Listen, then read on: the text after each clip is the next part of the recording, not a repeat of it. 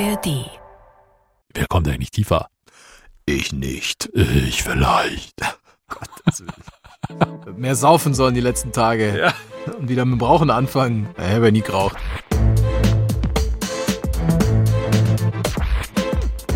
Klassik für Klugscheißer. Hallo und herzlich willkommen zu Klassik für Klugscheißer, dem Bastard unter den Musikpodcasts, dem tiefsten und diebsten Podcast von BR Klassik. Wir bassistieren euch, damit ihr ganz viel Angeberwissen zur klassischen Musik sammelt. Basta. Ich bin Uli Knapp. Servus. Und ich bin der Basso Continuo eures Vertrauens, Lauri Reichert. Servus. Schön, dass ihr dabei seid. Eventuell hätte man schon mitbekommen können, was uns heute umtreibt. Und um es jetzt nochmal ein bisschen deutlicher zu machen, untermauern wir das gerade von Ulrich ja schon so subtil angedeutete jetzt noch mit Tönen.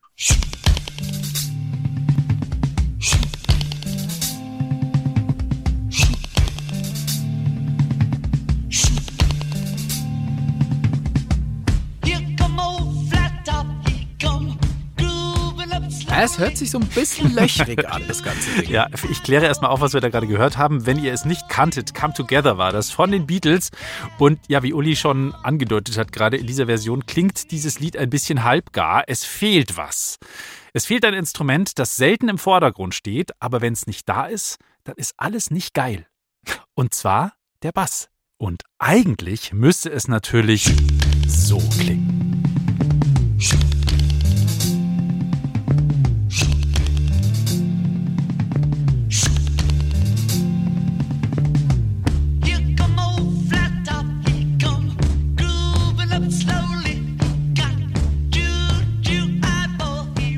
So Bock machen, bei diesem Stück Bass zu spielen. Ist jetzt technisch nicht so wahnsinnig anspruchsvoll, aber es groovt wie die Hölle.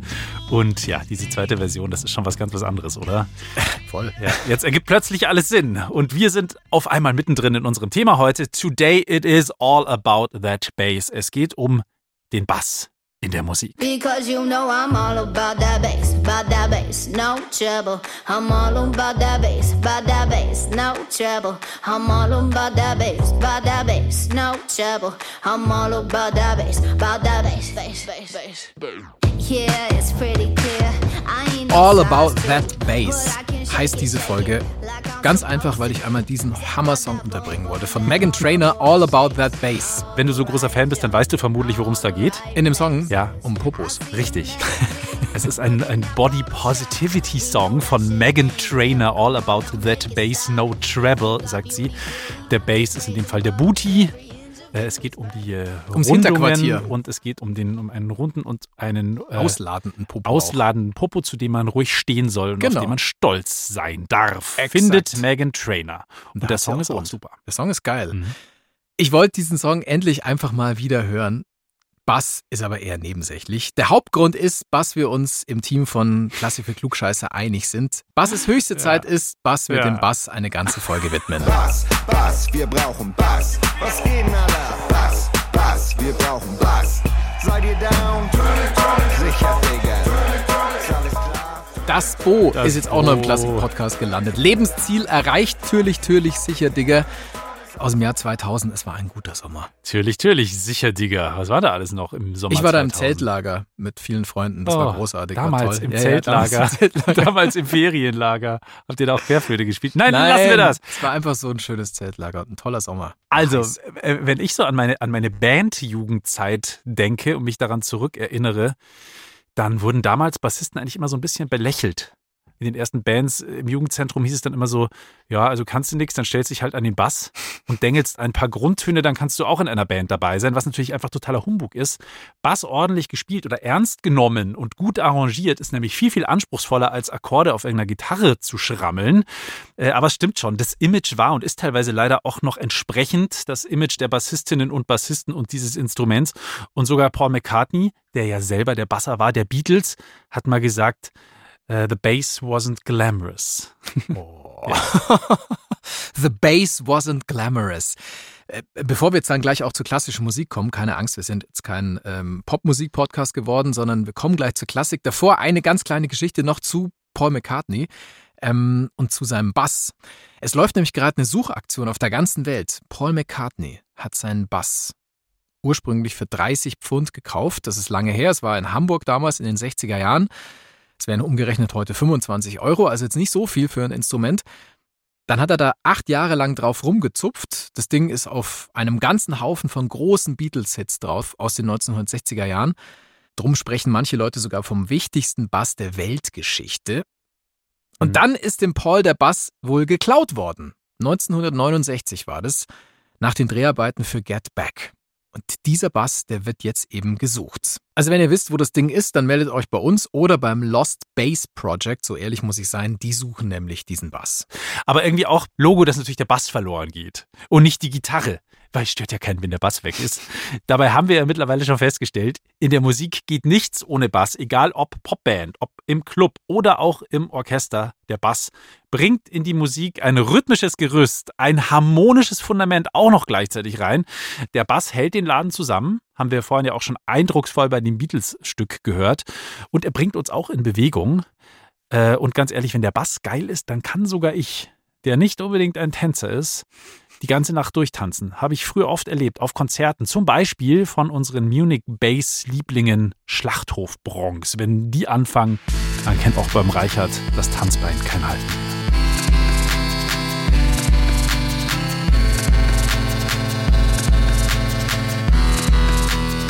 Ab haben wir da gerade gehört von Schlachthof Bronx. Wenn die Mucke läuft, dann wird aus Lauri Foxtrottel Reichert ein großartiger Disco Fox Tänzer. Trottel.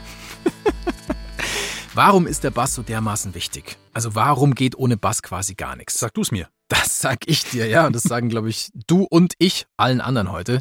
Also wir klären das und wir klären auch, dass es den Menschen schon vor hunderten von Jahren so gegangen ist. Also dass der Bass einfach schon immer sau wichtig war.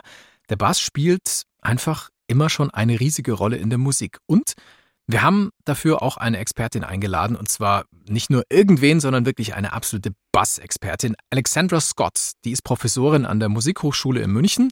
Sie ist die erste Professorin in Deutschland in diesem Fach. Und sie ist jetzt keine reine Theoretikerin, im Gegenteil, sie hat jahrelang im Symphonieorchester des Bayerischen Rundfunks gespielt. Alexandra Scott kennt sich aus mit allem, was die ganz tiefen Frequenzen hat und sie liebt den Kontrabass. Sie liebt ihn wirklich, seit sie sechs Jahre alt ist. Ich weiß, dieser Moment, als ich meine Hand auf der Nacken, auf der Hals von der Instrument hatte, ich dachte, wow, das fühlt sich aber richtig cool an. Ein großes Stück Holz und dann dürfte ich auch meine Finger auf diese dicke Stahlseiten drücken. Ich dachte, wow, man muss dann enorm viel Kraft haben, um diese Seiten runterzudrücken.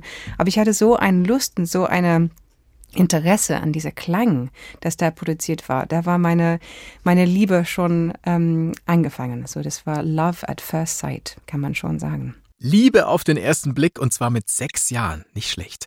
Aber es ist auch der beste Beweis dafür, dass es beim Kontrabassspielen nicht unbedingt auf die Größe und auf einen super starken Bizeps ankommt. Denn Alexandra Scott war ja damals erst sechs Jahre alt, als sie sich in den Bass verliebt hat und sie ist heute 1,58 Meter und beherrscht dieses Instrument so dermaßen gut. Wir hören später von ihr in dieser Folge noch deutlich mehr. Und wenn ihr jetzt denkt, naja gut, okay, Kontrabass, den, den kenne ich so vom Sehen, habe ich schon mal im Orchester zum Beispiel gesehen. Dieses Riesenteil ist ja schwer zu übersehen oder auch in der Jazz-Kombo zum Beispiel. Aber wie klingt der eigentlich nochmal genau? Hier ist die Antwort.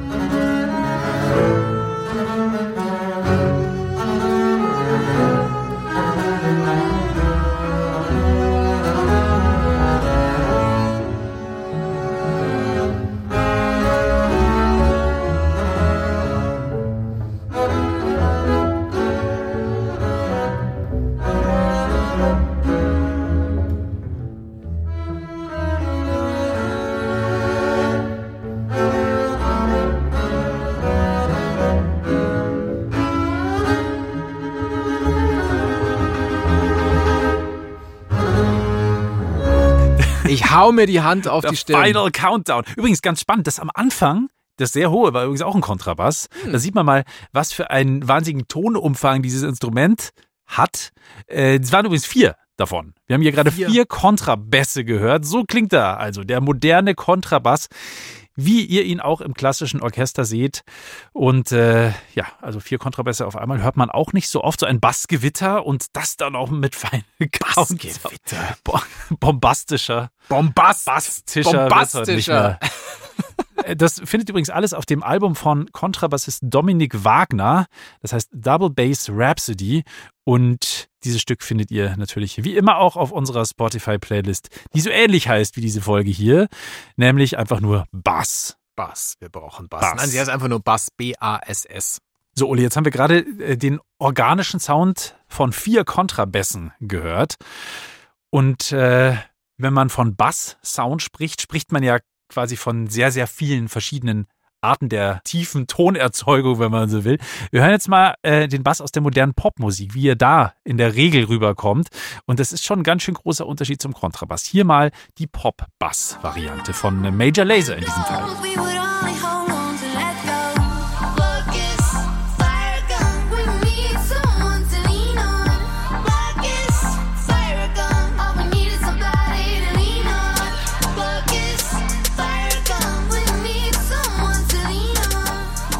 Ist geil. Ich mag das. Mhm. Ja, ja. Also Major Laser mag ich. geht halt auch irgendwie sofort direkt rein ins vegetative Nervensystem und da vor allem halt auch der Bass. Ich finde, da kann man fast gar nicht anders als mitwippen. Und wenn ich mich hier gerade so im Studio umgeschaut habe, wir sind zu dritt, Uli, äh, Svenja, unsere Redakteurin und ich, und wir haben alle irgendwie so ein bisschen mitgewippt. Äh, Ich, ich mache das sogar teilweise bei Songs, die ich überhaupt nicht mag. Also quasi unterbewusst. Keine Ahnung, sitzt in der Skihütte, willst eigentlich nur schnell eine Pizza essen und drinnen Was läuft irgendein halt. ganz schäbiger EDM-Sound oder irgendwie Schlager mit tiefem Bass und dann irgendwie Ja. denkt man sich, was macht mein scheiß rechter Fuß hier eigentlich? Der Fall hat hier ab! eigentlich nicht, der hat hier nicht mitzuwippen, aber man kann ja wenig anders. Ähm, Gerade ja sehr, sehr eindeutig, dieser Bass war mit dem Computer gemacht. Wahnsinnig komprimiert, total dick und fett und wahnsinnig laut gedreht. Also der soll halt auch schon so richtig einfach ins Großhirn reingehämmert werden. Und jetzt lass mal kurz ein klassisches Stück Musik hören und achtet, liebe Hörerinnen und Hörer, mal bitte da auf den Bass. Ein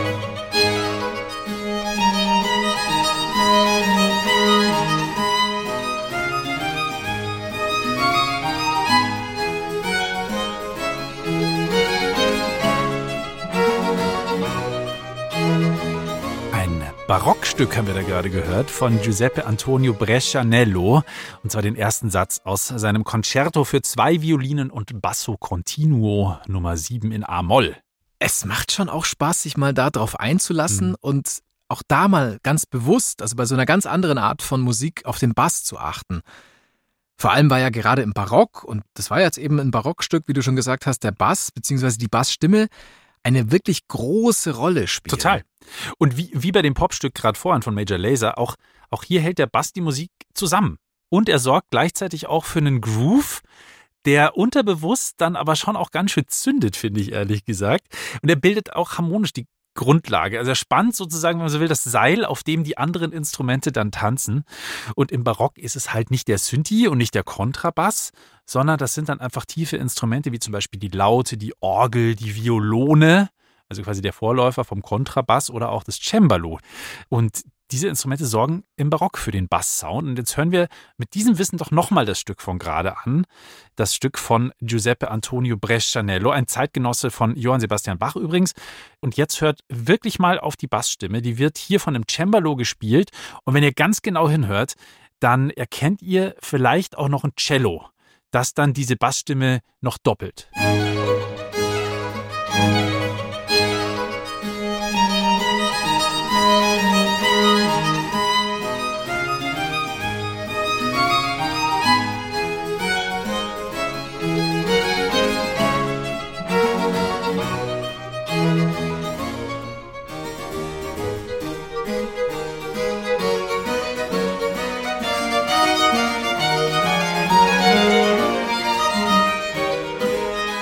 Zupf, zupf, zupf macht das Cembalo in den tiefen Lagen und das Cello Streich, Streich, Streich in ähnlich tiefen Lagen und schon haben wir einen schönen, kohärenten Basssound. Ja, es stimmt. Also irgendwie Danke. bildet, ja, du hast recht, mein Laurentius, bildet der Bass da das Gerüst und er fängt dann auch die Melodiestimmen wieder so ein bisschen Ja. ein. Im Barock vor ungefähr 300 Jahren ist man, wie wir gerade gemerkt haben, auch sehr auf Bass gestanden und die Stücke waren immer so aufgebaut, dass es eben eine oder auch mehrere Melodiestimmen gegeben hat, die dann von einer Bassstimme zusammengehalten worden sind, so wie wir es gerade gehört haben. Und das Ganze hatte einen speziellen Namen. Man nannte es oder man nennt es auch heute noch Basso Continuo. Also wie der Name schon sagt, eine kontinuierliche, eine ununterbrochene Basslinie. auf die sich dann die Melodie draufsetzen kann. Auf Deutsch übersetzt wird dann daraus auch der berühmt-berüchtigte Generalbass. Das habt ihr vielleicht schon mal gehört. Hat nichts mit einem General aus der Armee zu tun. Aber ein toller Äh, Begriff, ja, Generalbass. Generalbass, genau. Fantastischer Begriff. Und ihr könnt euch auch direkt mal merken, die Barockzeit ist in der Musikgeschichte das Generalbasszeitalter. Wunderbar sperriger Begriff, wie ich finde. Sowas kann nur die deutsche Sprache. Generalbasszeitalter gibt es übrigens wirklich als Fachbegriff für die Barockzeit in der Musik. Das könnte auch der Mhm. Name einer Eurodance-Band sein.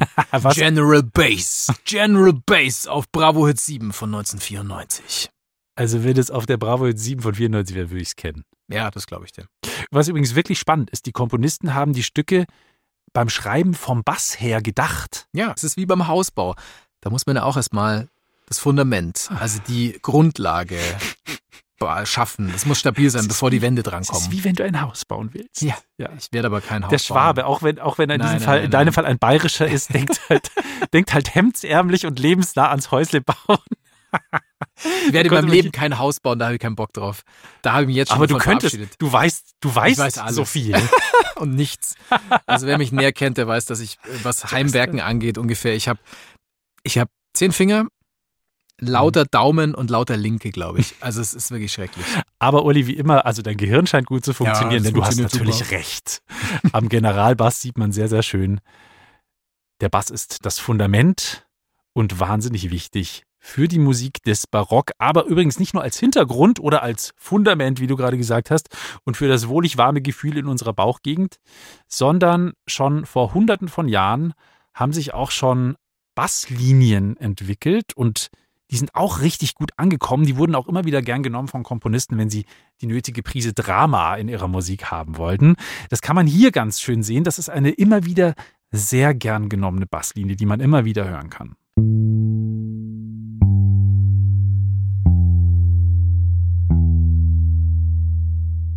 In diesem Fall A, G, F, E. Also quasi einfach die Tonleiter von A ein paar Töne hinuntergespielt. Man kann das Ganze auch chromatisch runterspielen, also mit Halbtonschritten dazwischen. Und das klingt dann so.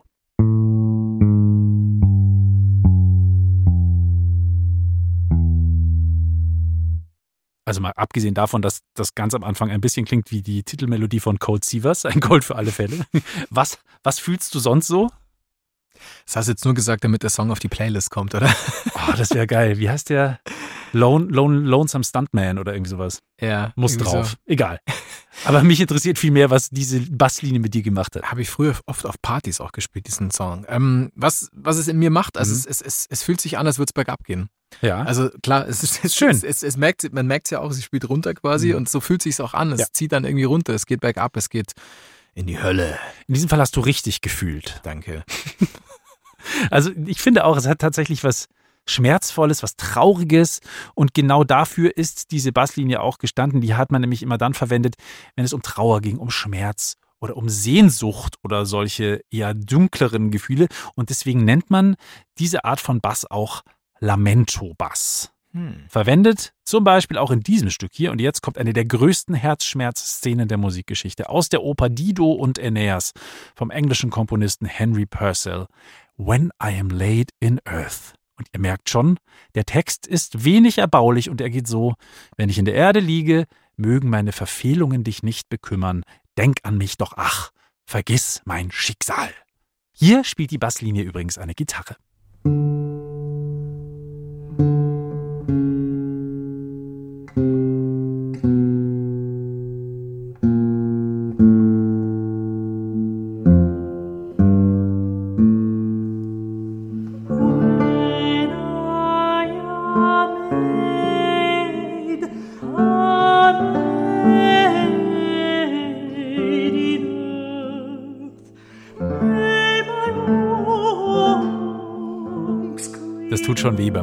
Finde ich. Mhm.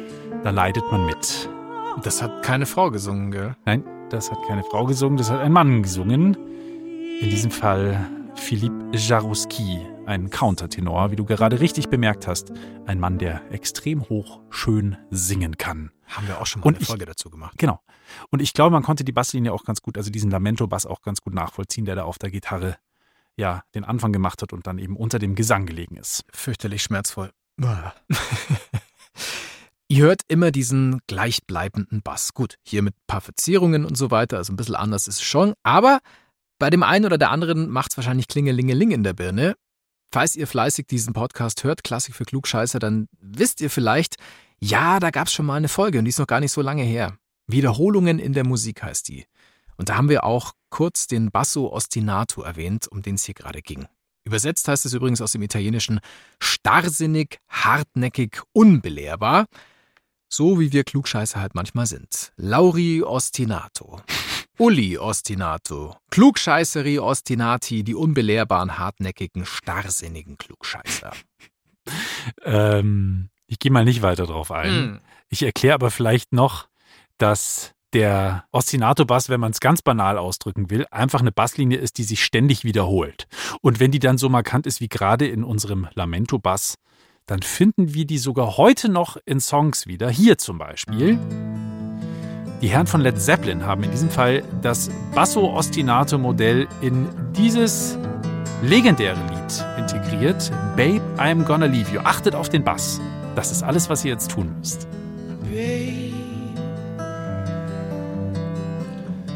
Baby, baby, I'm gonna leave you. I said, baby, you know I'm gonna leave you. Unerfreuliche Szenerie. Baby, ich werde dich verlassen. Ja, fies. Und was macht die Rockband? Sie setzt den Lamento-Bass ein. Es geht ja im Text auch um Trennung und es geht um Herzschmerz. Also es passt wunderbar. Ja. Und irgendwie ist es auch schön, wenn man plötzlich sieht, wie sich der Kreis in der Musikgeschichte schließt. Jetzt sind wir mittlerweile wieder bei Led Zeppelin. Alles hängt mit allem zusammen. Und waren gerade noch im Barock. Mhm. Schon geil, oder? Vom Barock zum Rock. Vom Barock zum Rock. In wenigen Sekunden. Weit. Ich finde auch, dass man hier ziemlich gut checkt, wie wir Menschen und die Musik zusammenhängen. Also, wenn du seufzt. So? Ja, so ähnlich. Mach mal nochmal. Nee, okay. Seufzen ist bei mir Das eher so dieses, dieses, das ist eher so dieses Ausatmen, Mhm. dieses, dann gehst du mit der Stimme ja nach unten. stimmt. Sonst klänge es, als würde man sich erschrecken. Genau, das wäre irgendwie das Gegenteil. Dazu das Gegenteil? Und irgendwie lassen wir ja dann auch die Schultern hängen, oder, wenn wir das machen. Also ich zumindest. Mhm. Jetzt leicht übertrieben, aber es ist schon so. Ja, die hängen gut.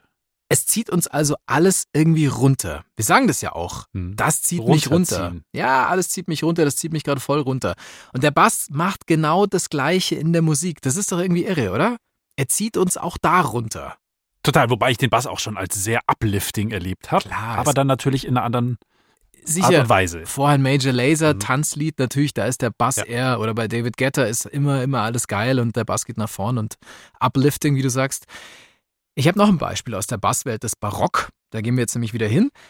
Das Beispiel kennt ihr ganz sicher, wenn ihr Klassik für Klugscheißer schon länger verfolgt, denn dieses Beispiel ist sowas wie der Dauergast bei uns. Das kann man wohl so sagen. Ja. Aber Maya, es ist halt so eine dermaßen charakteristische Basslinie, dass wir sie jetzt einfach nochmal anspielen müssen. Aus Bayern wohlgemerkt. Ich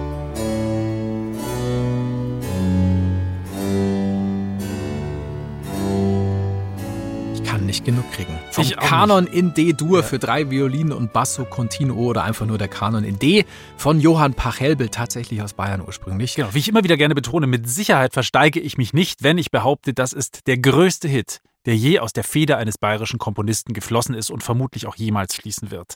Ein Stück, das seit Jahrhunderten höchst populär ist, das in der Popmusik in jedem fünften Song irgendwie verwurstelt und verwendet Ja. wird. Auch darüber haben wir schon des Öfteren in diesem Podcast gesprochen. Es ist unglaublich, dieses Stück trifft alle Nerven gleichzeitig und das seit Jahrhunderten. Dabei ist es eigentlich total simpel, aber wahrscheinlich Es genau deswegen. Super einfach. Und wegen der Basslinie. Absolut.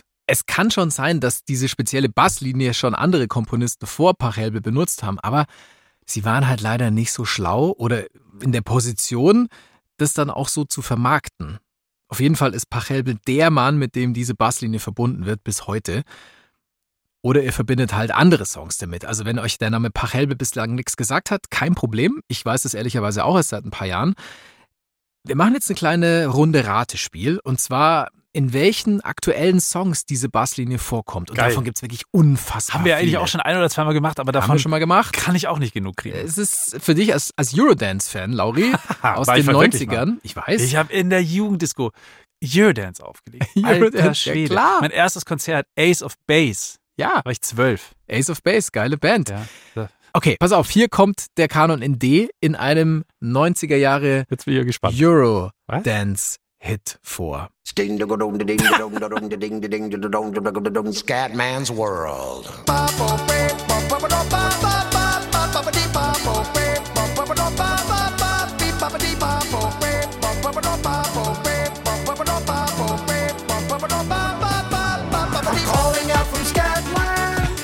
Habe ich noch nie drüber nachgedacht, aber natürlich. Okay, mit. Scatman hätte ich jetzt tatsächlich nicht gerechnet. Scatman's World. Von Scatman John hieß der 1995. Typ, Ja, der Typ Ja, ja. Scatman John. So ein schnauzbärtiger Mhm. Brite, glaube ich. Mhm. Im echten Leben ist stottert der. Ah, stimmt, das war seine Therapie, glaube ich, das Singen oder so. Gell? Irgendwie so. Ich erinnere mich. Schon geil. Habe ich mal irgendwann in der Bravo gelesen, 1900. Wann war das? 95? 95, ja, da habe ich nicht mehr in der Bravo gelesen. Ich hab's nur noch- heimlich. Es geht, es geht noch trashiger als das, was wir gerade gehört haben.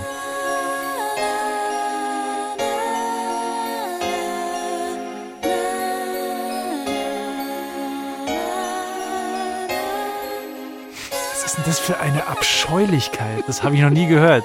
Ich glaube, da war ich dann schon wieder raus aus der ganzen war ein Jugend. Jahr später, es war 1996. Alter Schwede. Diese großartige Kombination aus Musikerinnen und Musikern nennt sich Two Brothers on the Fourth Floor.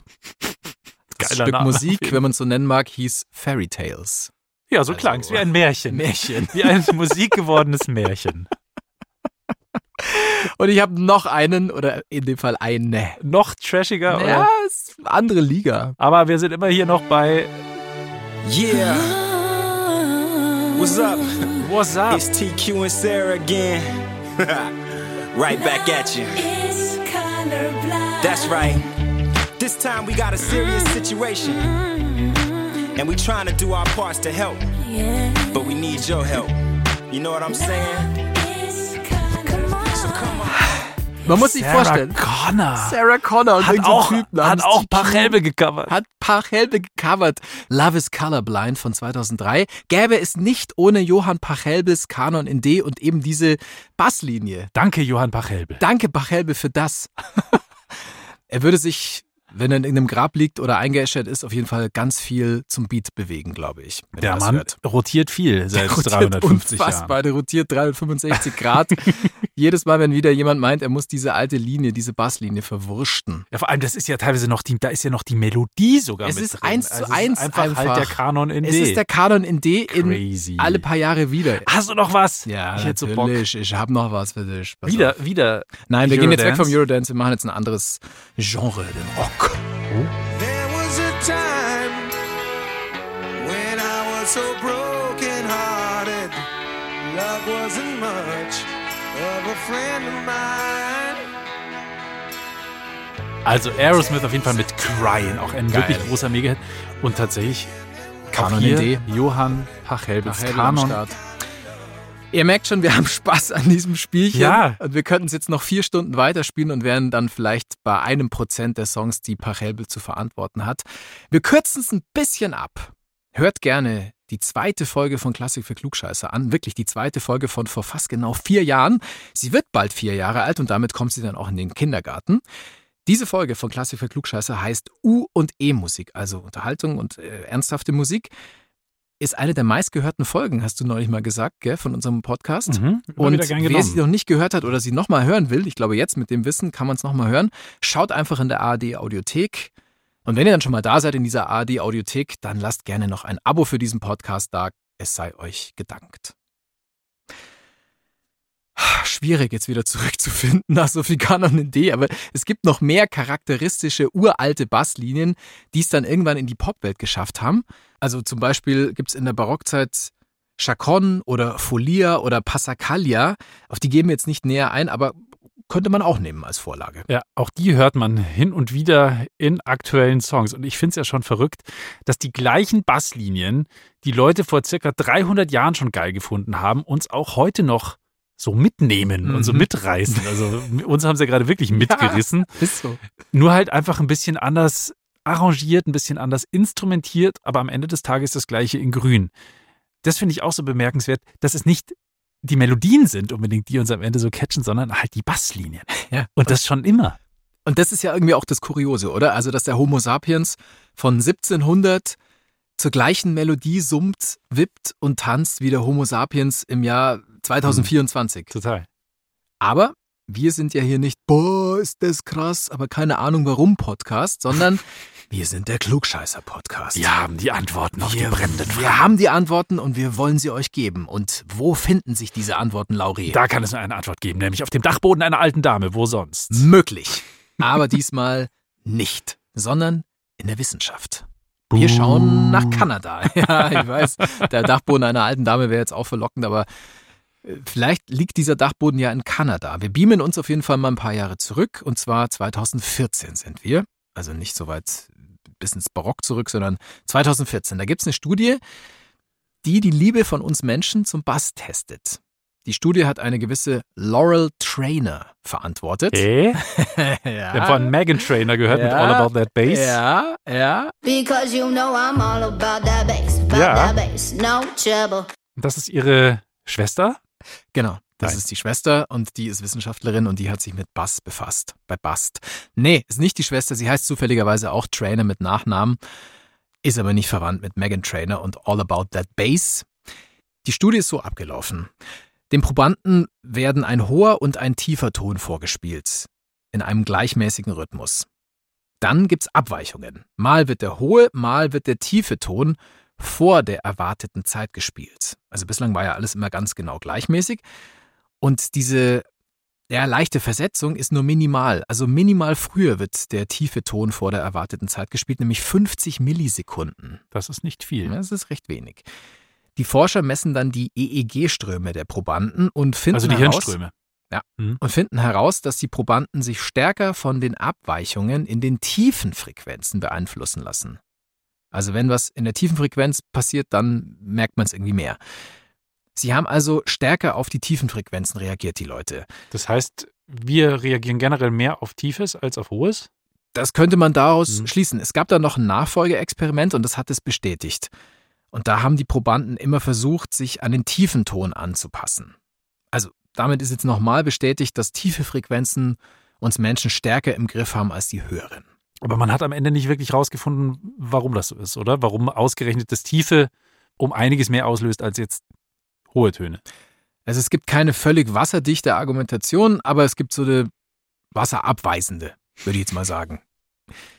Eine These ist zum Beispiel, dass wir Menschen im Mutterleib auf den Bass konditioniert werden, also schon ganz, ganz früh, weil wir da als erste Geräusche den Herzschlag und die Stimme unserer Mutter wahrnehmen. Achso, ich dachte, weil Mama immer abends im Club war in der Schwangerschaft. All about that bass. Ich habe ein ganz schönes Beispiel dafür. Die Mama von unserer Autorin Svenja, die hatte eine Kassette mit den aufgenommenen Geräuschen im Mutterleib und die sind eben eher tief. Als würdest du unter Wasser gehen im Schwimmbad. Moment, Moment, Moment. Also nur um das richtig zu verstehen. Die Mutter von Svenja hat Aufnahmen, wie es damals, als Svenja noch in ihrem Bauch war, geklungen Mhm. hat. Mhm. Ja. Krass. Ja. Wusste ich nicht, dass sowas möglich ist. Ich auch nicht. Das war mir auch neu. Es, es klingt, als würdest du unter Wasser gehen im Schwimmbad. Krass. Da ist viel Bass auf jeden Fall. Bass, Bass, wir brauchen Bass.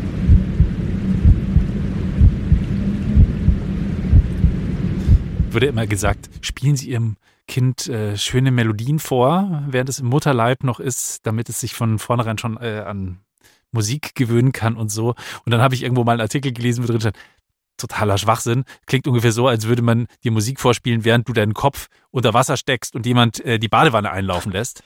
Und in diesem Fall auch bestätigt. Aber sehr viel Bass, muss man sagen. Sehr viel Bass. Mhm.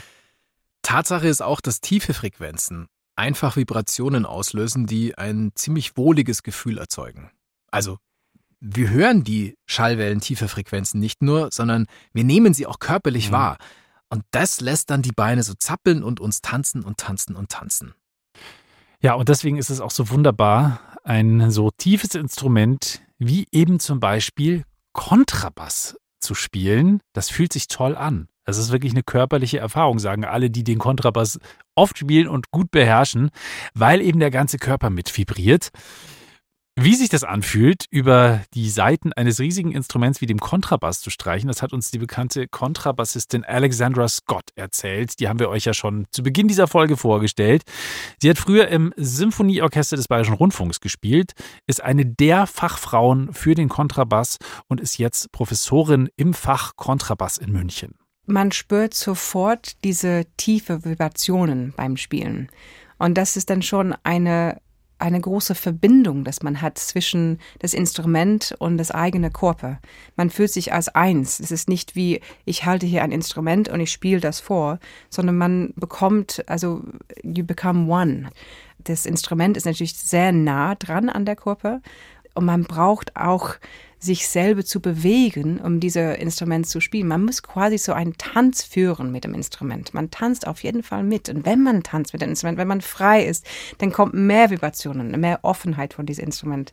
Und das ist was wirklich ganz Schönes und sehr Einzigartiges in ein Streichinstrument. Also von anderen, die kleine sind, hat man schon diesen Bezug. Aber beim Kontrabass, da es so riesig ist, muss man diese Tanz auf jeden Fall führen.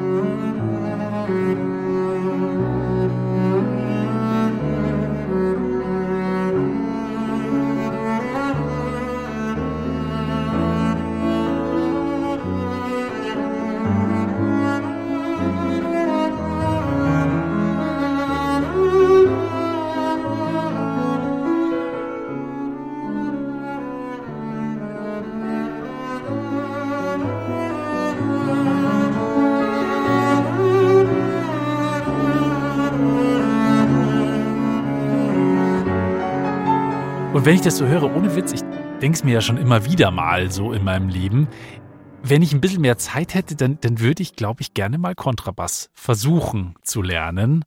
Also ich habe früher hin und wieder selber mal Bass gespielt in der Band, also E-Bass, mal ausgeholfen, mhm. wenn irgendwie der, der es eigentlich konnte, nicht keine Zeit hatte. Und das macht wirklich wahnsinnigen Spaß. Und Kontrabass, das wäre schon wirklich was, weil es eben so intensiv ist und so eine körperliche Erfahrung. Also schon ein bisschen anders als Piccolo-Flöte zum Beispiel, glaube ich. Oder Maultrommel, wobei da vibriert es auch halt woanders, nämlich im Mund. Aber mich würde es auf der anderen Seite ein bisschen abschrecken, immer mit diesem riesigen Ding durch die Gegend laufen zu müssen. Also das ist ja auch einfach ein wahnsinniger Aufwand. Das Teil ist groß wie ein Bauernschrank und auch einigermaßen schwer. Mhm. Es passt nicht in jedes Auto rein und in öffentlichen Verkehrsmitteln wird es mir auch, also es wird mir einfach auf den Senkel gehen, das dann immer in die Leute rein zu quetschen und also irgendwie keine Ahnung. Aber ganz witzig, wir haben auch mit Alex Scott darüber gesprochen, dass das einfach ein sehr, sehr sperriges Instrument ist. Und sie meinte, das stört sie eigentlich gar nicht. Ganz im Gegenteil. Es ist nicht so, du bist irgendjemand in der U-Bahn, sondern du hast dieses riesige, tolle Instrument dabei. Und Leute kommen an und sagen, ja, ich spiele auch Cello. Und sagt man, ja, es ist aber kein Cello, es ist ein Kontrabass. Ah, okay, ja gut. Und, äh, aber es ist immer, das, man kommt immer ins Gespräch. Das ist das Schöne. Also ein Kontrabass als Icebreaker. Das nächste Mal, wenn du auf eine Party gehst und keinen kennst, nimmst du den Kontrabass mit und kommst sofort ins Gespräch. ja, oder eine Harfe. Oder eine Harfe. Genau. Oder eine Kesselpauke. Aber man kann natürlich auch wahnsinnig viel mit diesem Instrument machen. Das macht den Kontrabass natürlich auch total attraktiv. Äh, du kannst in der Band spielen, Rock'n'Roll kannst spielen, du kannst Jazz natürlich spielen, musst du fast eigentlich im Jazz ist der Kontrabass total wichtig. Äh, da lief und läuft immer noch lange Zeit einfach gar nichts ohne den sogenannten Walking Bass, also quasi der, der Basso Continuo, nur halt übersetzt in den Jazz. Und jetzt hören wir wirklich einen der größten Jazz-Bassisten ever und ever ever, nämlich den legendären Charles Mingus. Der spielt den so.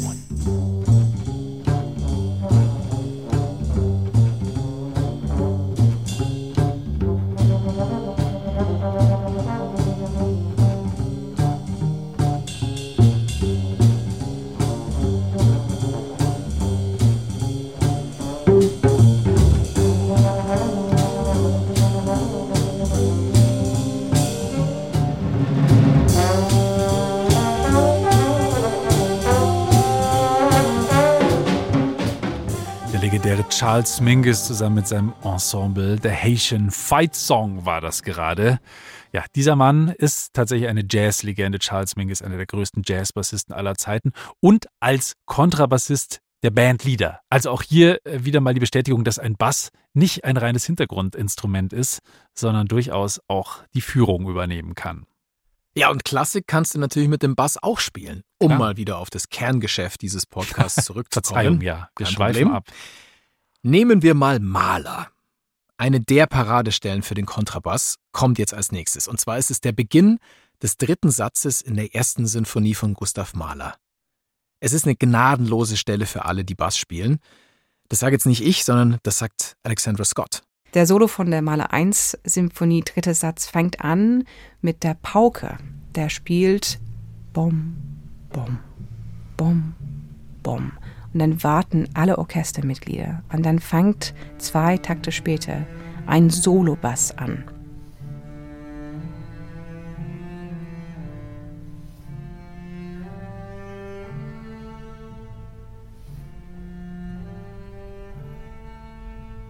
Und Mahler hat extra geschrieben, dass ein Takt, einer von dieser langsamen Takte, soll auf einen Bogen gespielt sein. Und das ist natürlich für einen Bassist extrem gemein. Man muss richtig sparen, richtig sparen.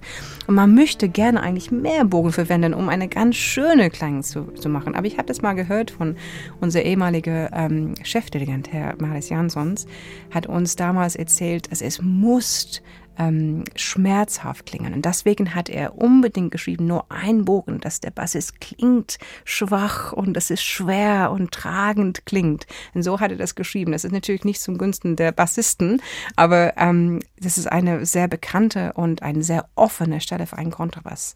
Eine sehr schöne Stelle auch.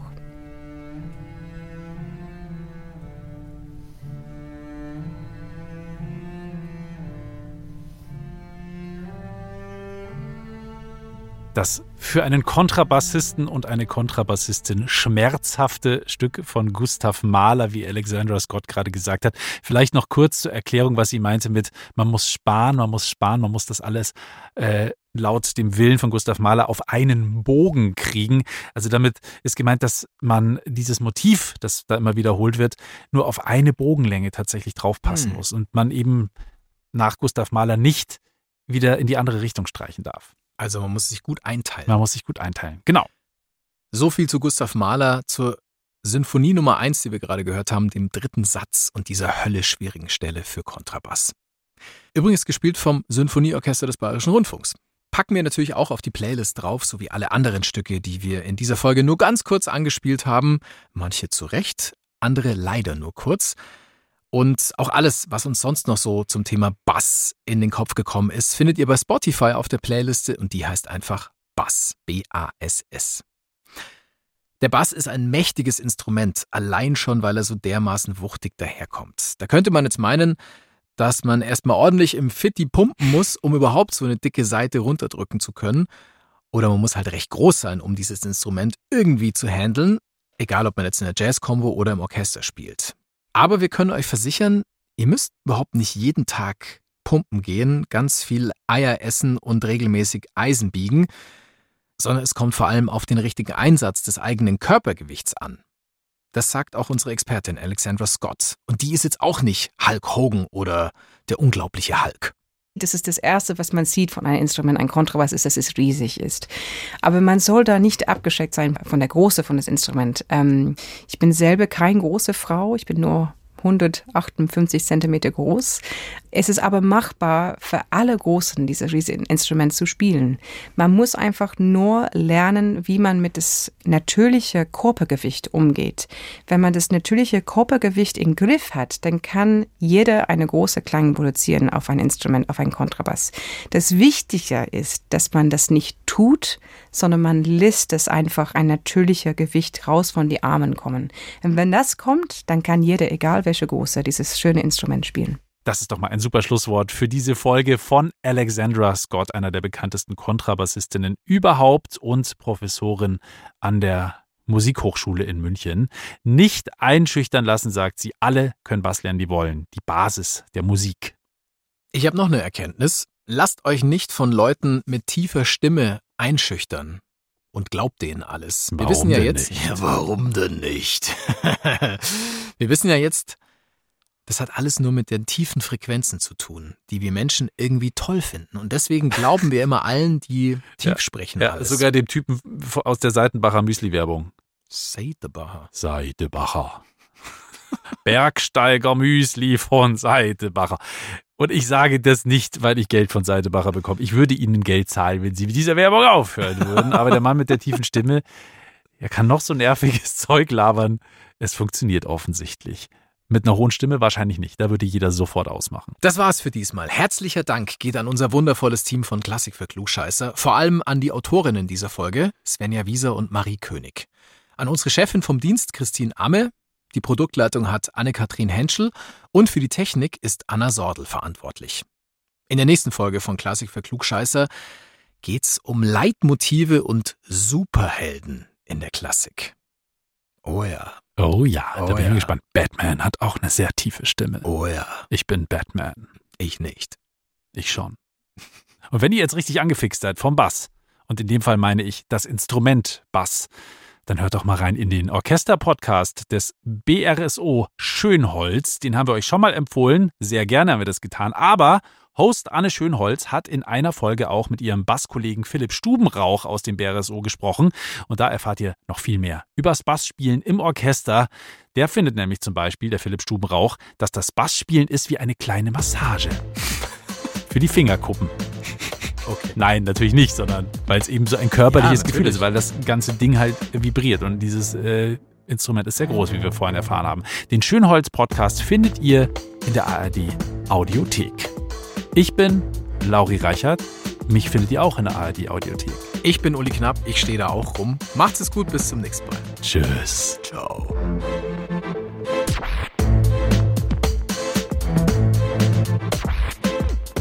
Klassik für Klugscheißer.